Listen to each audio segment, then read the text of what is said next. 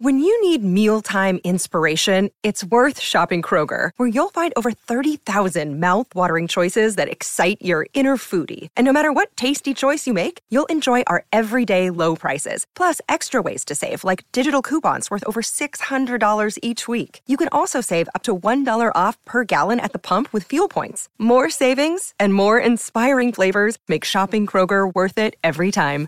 Kroger, fresh for everyone. Fuel restrictions apply. Another day is here, and you're ready for it. What to wear? Check. Breakfast, lunch, and dinner? Check. Planning for what's next and how to save for it? That's where Bank of America can help. For your financial to-dos, Bank of America has experts ready to help get you closer to your goals. Get started at one of our local financial centers or 24-7 in our mobile banking app. Find a location near you at bankofamerica.com slash talk to us. What would you like the power to do? Mobile banking requires downloading the app and is only available for select devices. Message and data rates may apply. Bank of America and a member FDIC.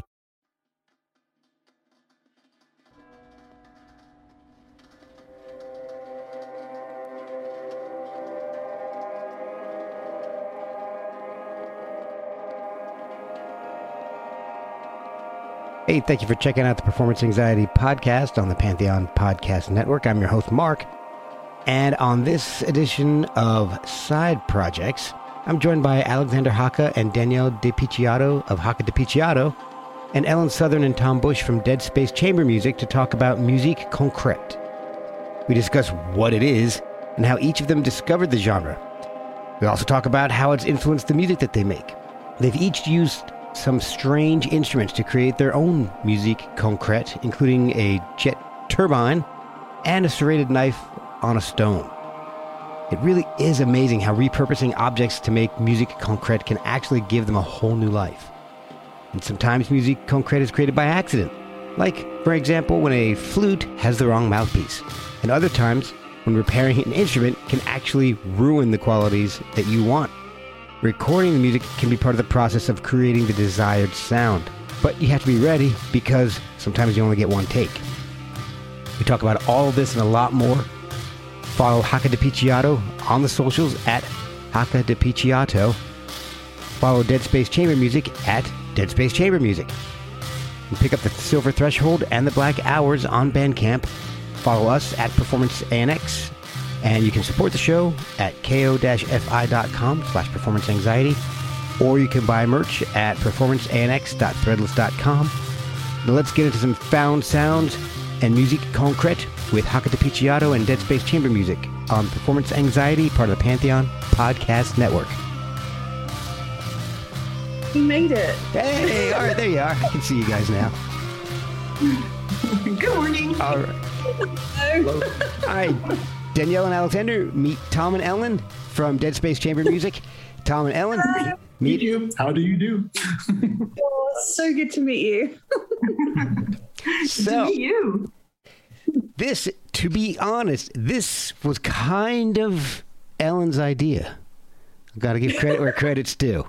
So, I love having Danielle and, and Alex on, and Tom and Ellen. I wanted to have you guys back on because I enjoyed our conversation so much last time, and uh, I was trying to think of ways to get them on again, and we were talking about music concrète, which but through email, so I didn't even know how to pronounce it at the time, and uh, so Ellen suggested it. I'm like, you know, I bet they had mentioned that they were fans of Neubauten, so I'm like. I just got an email the other day from Howard Wolfing saying that he would love if we could get you guys back on the podcast. I'm like, the stars have aligned. This is perfect. So I reached out and everybody was open, and this is, I think this is fitting. This is great. So, what I wanted to do is find out about music concrète because it's fascinating to me. I've known that it exists. I never really realized it was a a genre per se with a title and a name and you know people who kind of started the entire thing, which kind of sounds stupid now that I say it out loud. But I never realized how in depth it was and, and how expansive it was. Alex and Daniel, let's start with you guys. How did you guys discover this type of the music and, and what drew you into it as opposed to just regular blues or rock and roll or, or uh, what, what drew you to it in the first place, I guess? I'll shut up now. Well, in the early 80s, when I started experimenting with sound, or actually even when I was a little kid, you know, when I when I got my first acoustic guitar and a cassette recorder and a, and a microphone, I would drown the microphone in the uh, in the body of the guitar and okay. and record stuff. And I was obsessed with horror movies and and science fiction.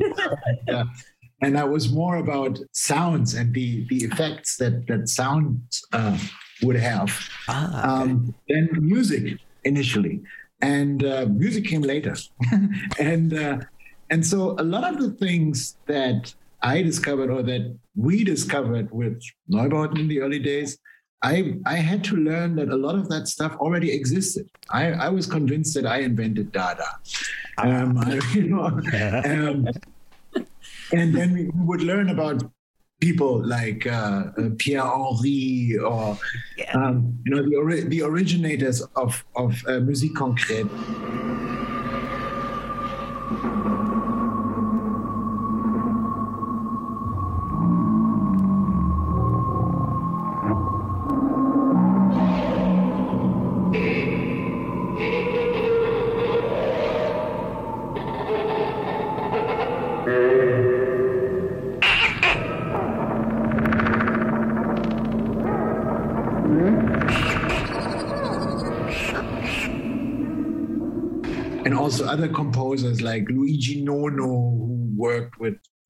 The found sounds, if if you, if you will, and uh, and it's just um, it gives you the realization that that everything that is audible is also music.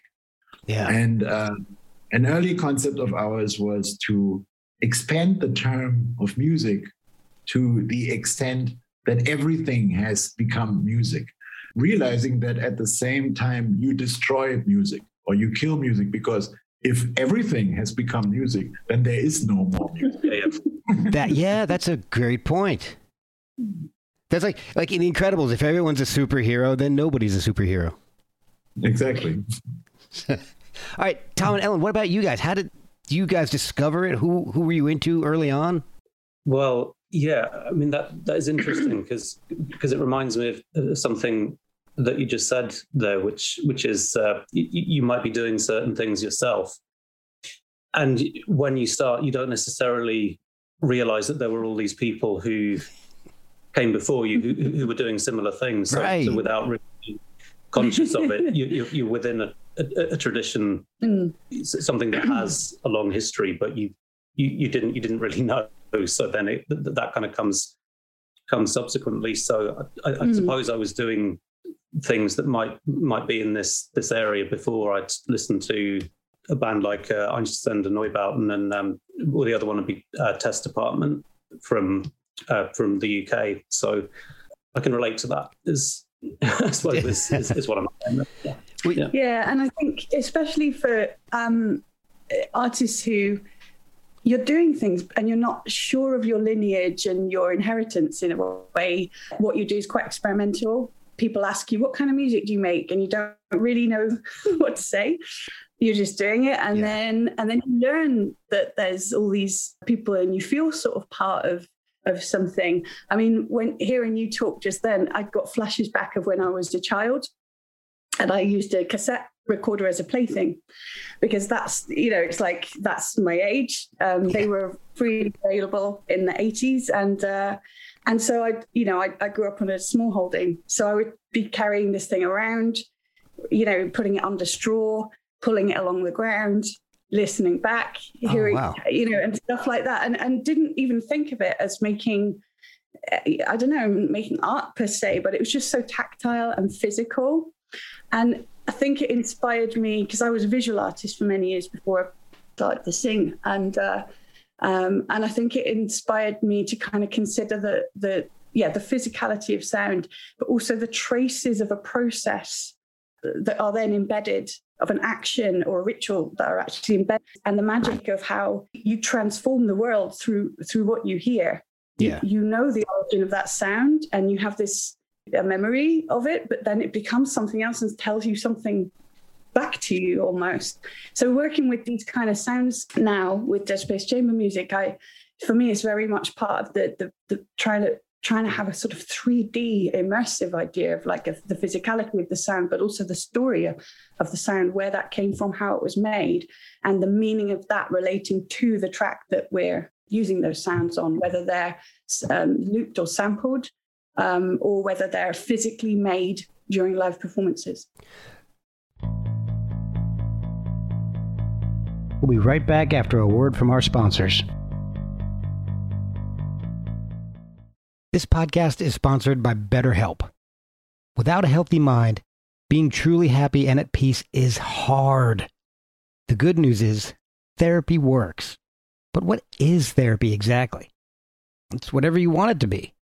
Maybe you're not feeling motivated right now and would like some tools to help. Or maybe you're feeling insecure in relationships or at work, not dealing well with the stress. Whatever you need, it's time to stop being ashamed of normal human struggles and start feeling better because you deserve to be happy. And now you don't have to worry about finding an in person therapist near you to help. BetterHelp is customized online therapy that offers video, phone, and even live chat sessions with your therapist, so you don't have to see anyone on camera if you don't want to. It's much more affordable than in person therapy, and you can start communicating with your therapist in under 48 hours. Try doing that in person. So join the millions of people who are seeing what online therapy is really about. It's always a good time to invest in yourself because you are your greatest asset. And a special offer to performance anxiety listeners you can get 10% off your first month of professional therapy at betterhelp.com slash performance anxiety. That's betterhelp.com slash performance anxiety. Thanks again to BetterHelp for sponsoring this podcast.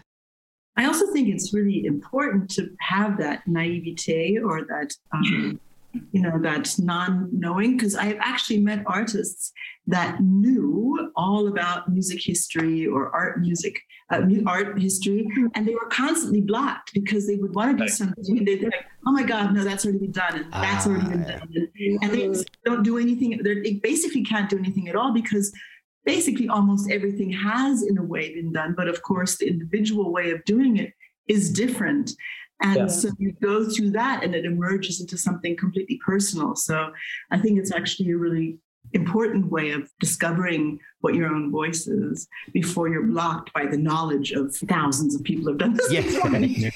the state of innocence. yeah. yeah. You know? yeah. Yeah. Yeah.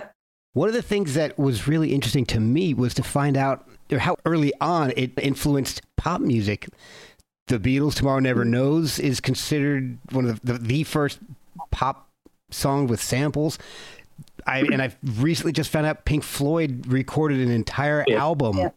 of household objects. Yeah. yeah. Only two songs exist now: "The Hard Way" and "Wine Glasses." I think one they used. I hmm. think "The Hard Way" used rubber bands for a bass. It's just, it's just, it's crazy.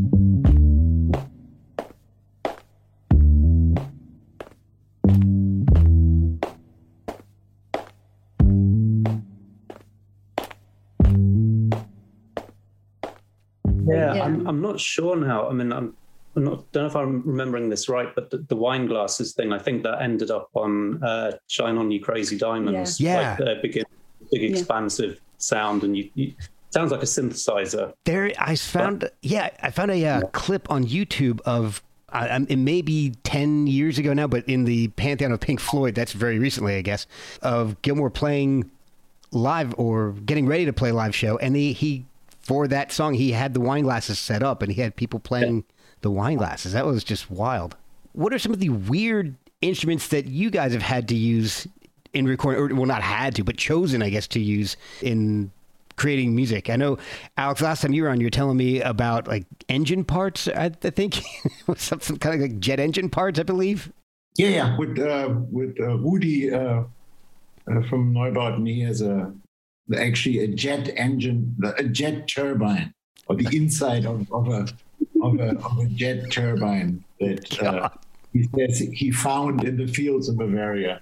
I mean, he really stole it from an, from an army air base somewhere. But uh, uh, yeah, but yeah, you know, I I think the, the greatest thing about uh, about this this concept of, of using objects is um, the repurposing of, of objects giving giving these things a new life you know like just being a rake for the sake of being a rake is a very boring existence you yeah. know you can turn a rake into a uh, musical instrument and that kind of you know adds a certain uh, element of glamour and uh, purpose to to that before very um, uh, you know basic and meager existence you know and i think Yeah. that's a great thing and also you can turn these objects into um, jet setters you know i mean imagining how how often they have traveled around the world in the meantime when before they were just a bucket and Yeah. now they are you know like a, you know That's a, true. a bucket for an intercontinental flight They become almost like your mascots. Yeah. These particular objects that make these particular sounds. And, and it's kind of yeah it's very warm and it makes it makes you feel it makes you more relate to them because you think well i'm just an ordinary person. And yet whenever we get to do a performance or something like that you also feel really honored and privileged and like you get to be transform yourself you know Yeah. like this everyday object. So you're like an everyday object but you get to kind of go through this transformation for for a little while you know?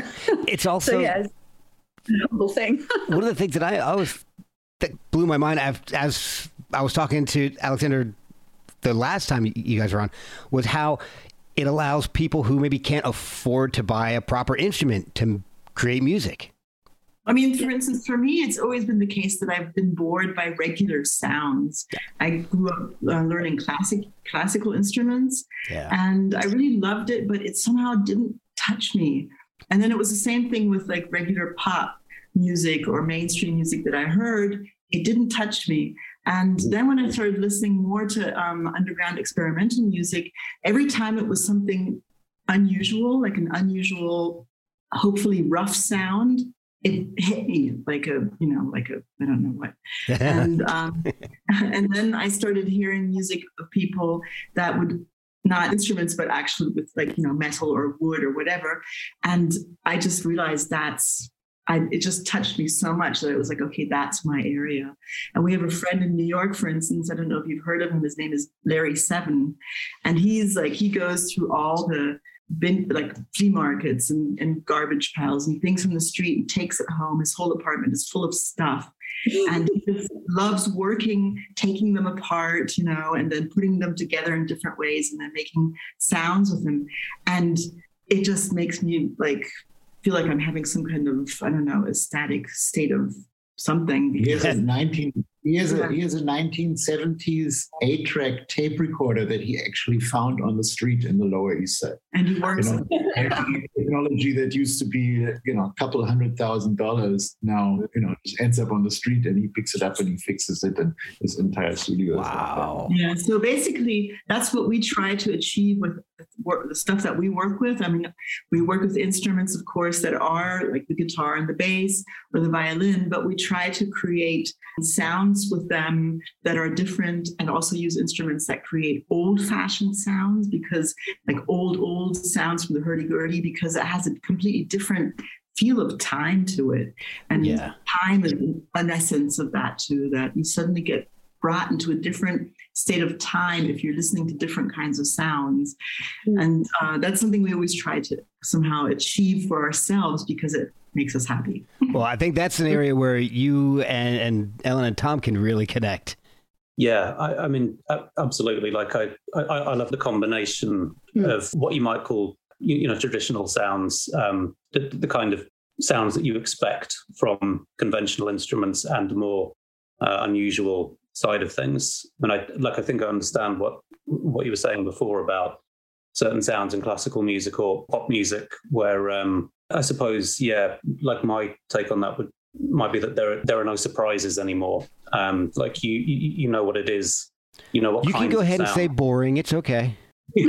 well, I mean, I was, the thing that popped into my head was I I was going to say, like, I suppose, like a conventional kind of classical string quartet. I've got nothing against a conventional classical string quartet, but if I listen just to something something like that, then I I, I know what what sounds I'm going to hear really. Mm-hmm. Uh, you know, if, if, it's something from like the 18th century or 19th century, uh, I mean, obviously, yeah, because it's so long ago, so that's that's not their fault. they, they were, when we were alive, but I mean, I, I, I know I know what kind of sound it is that I'm going to hear. But then, yeah, when when, when you get into uh, the kind of stuff that we're talking about here, like you, you are going to be surprised. So, so, yeah, you might listen to stuff where you hear sound and it, it's it's not something. It, it's a texture maybe that you've mm. never heard before. Mm. And I, I, guess it's kind of like a switch goes on in the brain. Something probably happens in the brain. You know, you're you're surprised, and then immediately, uh, kind of like a light bulb goes off, and then you, you know you're you're switched on. You're you're engaged. But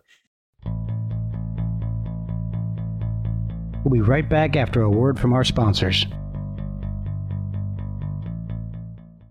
If it's music using sounds that you expect and following conventions that you expect, it can be a bit like you know, uh, I, I, know that sounds. I don't mean to sound dismissive about you know people who've done great stuff with conventional means, but mm.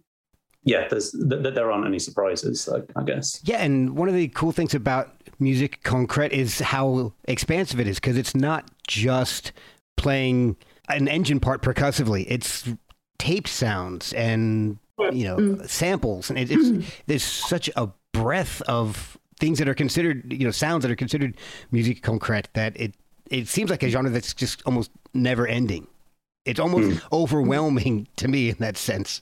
Let me let me put it this way. You know, if you know, starting from the observation that the uh, you know the material world really is an illusion. I mean, not an illusion, but it's it's a lack of our abilities to observe the fact that everything really is vibrations. Mm. All right, and so what everything that we do is about creating resonance with people with our audience or with with ourselves you know like like yeah. we resonate with certain vibrations and therefore we love them or we hate them and these these vibrations they can come from any any object or from anything you know mm. from, from any sound it, it is about the resonance it is about uh, you know, like uh, actually feeling something or relating to what you hear. And uh, what I find very interesting, and I and I think about this a lot, and I and I ask whenever I get the chance, talking to someone who has perfect pitch, for example, you know, mm-hmm. somebody who who knows exactly what is in tune and what is not, you know. And I always wonder how these people are affected by things that are slightly out, you know, like certain engine sounds or something, where they and they they do have that they do have that problem where they where they go like, this is not quite there. This is flat, you know. This you know. The, the bus that I'm riding on is flat. you, know? and you can like that. You absolutely yeah. you can like that. I like it. yeah, exactly. And uh, I like a flat bus. And uh, you know, and then order, and then to get to get to this resonance, any means of manipulation, I think, is valid. You know, you can do anything you ever want. Like the, the Burroughs cut up technique and the mm-hmm. taping and playing back technique, you know. John Cage.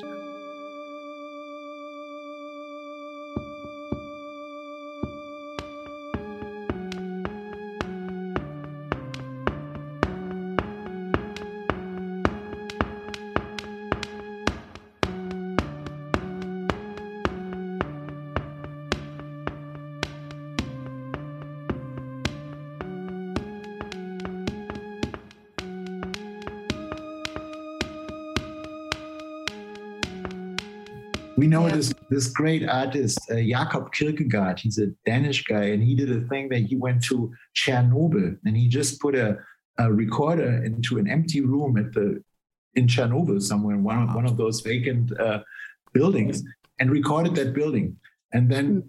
played the recording of that building back into the building, and recorded that, and played that back into the building, and recorded that, oh, and wow. that, you know, like like a, a couple hundred times actually until he created this resonance just of the building with itself that is like a, a solid massive drone oh. you know that just oh. out of, out of now nowhere or of just the existence you know that's and, fascinating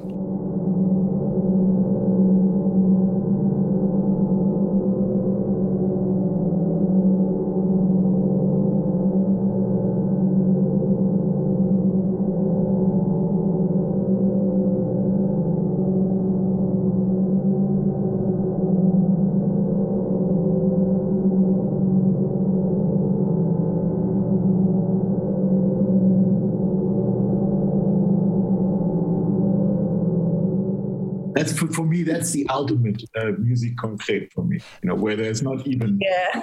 anything. You know, Especially since just the dead air. The dead Yeah. air make make that resonance. especially since most things in Russia are made of concrete. yeah. So, how do you guys incorporate music concrete in your latest work? I know Danielle and, and Alex, you guys have birds chirping in Overture, and there, there's stuff throughout the album.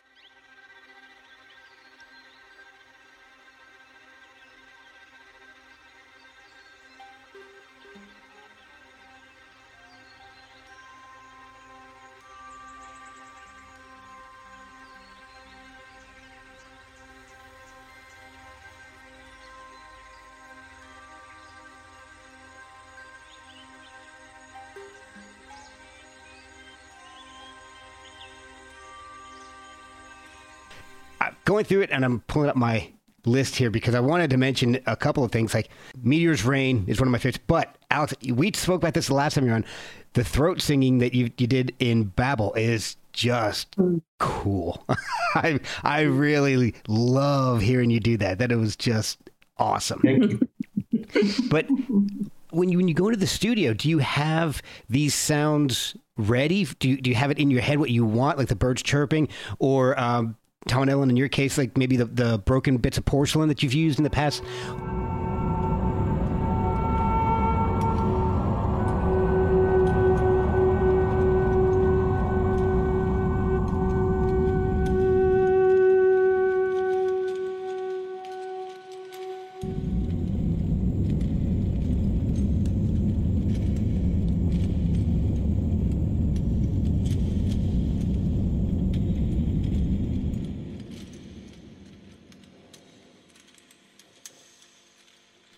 Is that something that presents itself as you're recording? Oh, hey, I I think this would sound good here, or is it a mixture of both?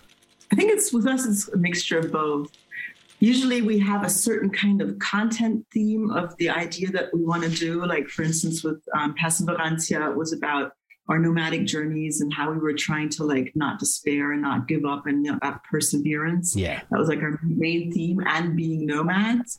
Um, with the last album, we were kind of, you know, thrown out of context because we had planned to be touring the whole year and everything was canceled. And so we were basically stuck in Berlin. And we were very, very open. Like we didn't have a specific thought. We just kind of had the thought of the situation that we're in and um, the situation that the world is in.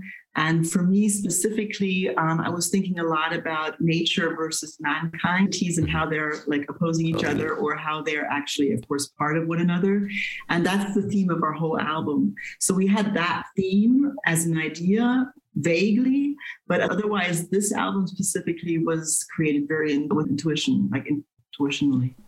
Okay, and and that that's the uh, the silver threshold as for the new album. Yeah. Yes. Yeah. Got to make sure I mention and that. Also, and also for us, it was a different situation than usual because usually we're on the road and we record with very minimal um, recording stuff. Mhm. And, you know, we do our engineering ourselves. And this time we actually did it in the studio for the first time in years and had an engineer, which gave us the possibility of just co- like concentrating on the music and really being able to interact even more freely than usual. And that was really great. So I think that's one of the reasons why. Yeah. So so you could say the most the most concrete thing that we have on the last album is live rooms as opposed to you know digital reverb spaces or Ah.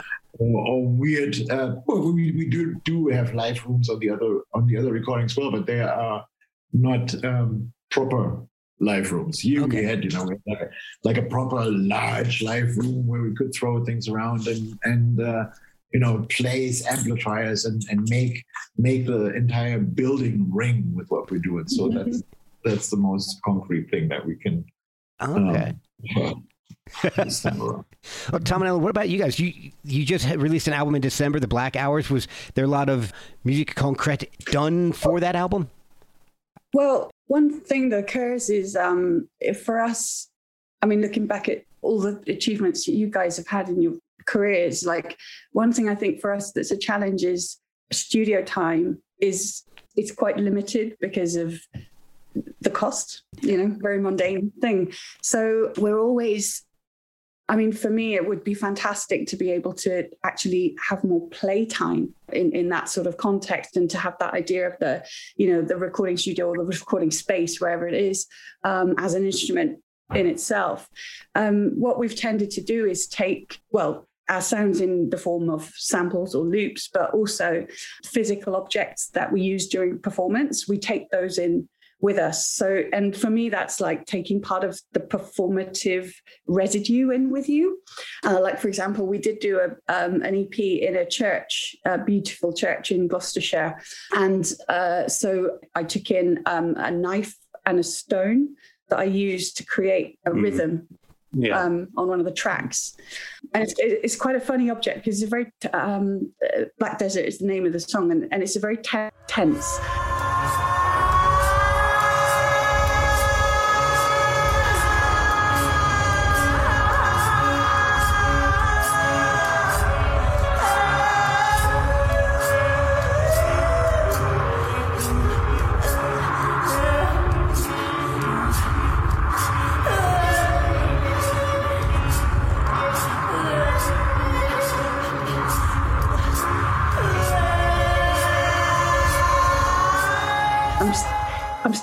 Discovering what it's about, really. but uh, there's a lot of glossolalia in it. But um, the knife on the stone is actually a serrated knife because that sounded best um, oh. because of all the little yeah indentations. So I felt like it sounds like it's a knife sharpening, but actually it's blunting it. So it's okay. That, again ambiguous. But to do so, we've done that live, was, and that was always yeah. funny when the knife was glinting in the lights. Yeah, because you were always like, "Oh, should I check? knife found? What's the venue? yeah, yeah, do yeah. I check, do I check yeah. it out? You know, do I check in the knife? Yeah, it's a good point. I mean, there's actually loads of funny stories yeah. about the objects when you take them around the world, as you were alluding to it, and it actually adds to your own sense of mythology about your own fact It's another thing, but um, yeah, uh, doing that action in in the in that the resonance of that church in the, that church was incredible because there was loads of beautiful wooden panels. So it wasn't a cold reverb; it was a warm reverb. It suited us amazingly well, and so to to have that being done, recorded on tape, we recorded on tape in there because actually Pro Tools um, crashed that the church electrics wouldn't support it. Oh, so wow. if we hadn't had real real tape, we literally no, wouldn't have right. that yeah, EP. The, the, digital stuff. It wasn't fails. just a novelty to have the tape. yeah. Literally, that's how we got wow. it. But um, and we only had obviously one take of, of, of each. But yeah, just doing that action that those that's the stone, the same stone and the same knife that I've you know that we performed it with and taking it into the the recording space like that. But yeah, for me, like to have more actual discovery playtime we tend to kind of have to approach it as in we basically need to get this done in two days and we get one take or two of each. And you know it's it would be great to have more playtime really. Yeah. Yeah. I think i mean in terms of recording in a studio we've, we've done it maybe uh, three or four, four times mm. i think. And it's been it, has been difficult. You know i i it, it would be great to go in and just get stuck into to the possibilities and, and, and be able to enjoy it. But you know, yeah, I guess we've certainly felt like a, a level of pressure in, in, in the studio environment. Mm. Yeah. Do you guys, all of you together, do you find it difficult sometimes to recreate some of these sounds in a live environment, or do you not even care and it's just you're going to do something else for some of these songs with these elements in the live setting? Alex and, and Danielle, why don't we start off with you guys on that one. Well, you- I mean, one of the things that I've been playing lately um, is this little um, Turkish flute, and I was playing it. Um, it's not a flute. and I was playing it incorrectly because without realizing, and it's very piercing. It's very small. It's about this big, and it has this piercing sound um, which I thought was absolutely wonderful. This really weird sound. It sounds like a dying shot duck or something. and Alex and I was very proud of the fact that it's the first instrument I've ever managed to get Alex to say it's too loud. I mean, to have a Neubauten member say that is a true achievement. and so I really enjoyed playing it live too, because it was louder than anything else. It's just incredible Jeez. And we are quite loud when we perform. So now we did this um, radio play not long ago where a friend of ours specializes in unusual flute things. Or whatever you're going to call them. And he said, "Oh no, you've got the wrong mouthpiece." And so he gave me the right oh. mouth. Oh. And it's completely different. It's muffled. It sounds. It's, I mean, it's got nice, nice sound, but it's much deeper, and it's definitely not as piercing. Oh. So now I'm using that. Alex is very happy, and I'm a little disappointed because I really enjoy playing it live. So I have to decide what which version I'm going to use next. I guess. I mean, again, there is no there is no right or wrong. Um, Yeah. and the same, the same thing happened with your with your hurdy gurdy, uh, the hurdy gurdy that Danielle played. Once we finally we we managed to locate the guy who actually built her hurdy gurdy The in, Vi- birthplace. in, Yeah. in, Wow. in Vienna. And it was it happened to be broken on, on that leg of the tour, and, and we went to see him, and, and he said, "Oh yeah, well, and I remember this, and I sold this many years ago and stuff." And he fixes for it, and And he said the sound is terrible, and I always loved super rough, and it was like it kind of like also sounded like some kind of monumental dying animal. like that. And so I was this is terrible. It's so Yeah, rough. so he It's put the proper, he put the, you know, uh, proper strings on it and stuff. And uh, Danielle didn't get to check it out. And, and the next show she played, like, she just started playing and, it, and she almost started, started crying, yeah, because it was kind of like a you know, medieval instrument, all beautiful and la la la. And I was like, no, I thought I could go back to Yeah, what it Damn sounded it, like. it was like it, it sounded like it had been castrated or something Yes. like that. You know, the, the next the next thing we did was like we, we put the, the wrong strings on again, Bass you know, like, strings you know, and like metal, metal Yeah. strings instead of the gut strings that were supposed to be on there. Oh. And, and now now it's back at, at its Thank at its old, you know, uh, majestic beauty. It's very important to be able to like use those sounds live. But what I was what I was meaning to say is, is that that it's it really it is all about infusing any action or any object with, with whatever you do. It can be anything you do, and I, and I think we we are all along the same lines here. That it doesn't really matter whether it is musical instrument or whether it is not a musical instrument. It doesn't matter whether whether it's recorded in a studio or it's a field recording yeah. what we do is we infuse meaning you know mm-hmm. we make we make every action that we do we make it a symbolic action that conveys a a deeper truth in, in one way or another. And and that's what it what it's all about. It doesn't matter how Yes. you get there. And, Yeah. and the great thing is you can also project this kind of truth in any other thing. You know you can you can have a and that's the great thing about music. You can have like a dear connection with with something that is that is just mainstream. But for you it means something entirely different you know Yeah. and that's great So, Tom and Ellen, you've had an album just come out in December. How can people find it? It's called The Black Hours and Dead Space Chamber Music. Awesome, awesome album. I'm still listening to it. I still love it. So, how can people follow you guys and, and find the album? We're on all the usual social media platforms, but yeah, mainly through Bandcamp. If you go to Bandcamp, we're on there. Excellent. And it's not hard to find Dead Space Chamber Music. I think you guys are probably the only one. Yeah. The name of the Dead Chamber. yes. Yeah. it's either the band or one of those immersion ta chambers where you sensory deprivation things. So either Yeah. either way, it's pretty cool. So, Alex and Daniel, how can people find the new album, uh, The Silver Threshold? Follow you guys and, and see what you guys are up to. basically the same thing on the you know regular media.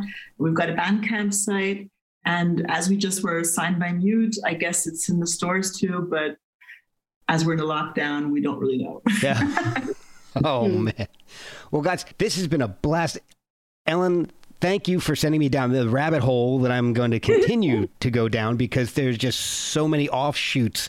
It's just blowing my mind, and uh, I really do seriously thank you for kind of introducing me into the actual genre because it's something that I kind of knew existed, but it didn't know it, it had a formal mm. title, formal genre. I get, I don't know. I'm. It's still early. I'm. I don't have all my words yet. So, Alex and Daniel, thank you guys for coming on and talking about your experiences. And I'm really, really enjoying the new album, The, the Silver Threshold.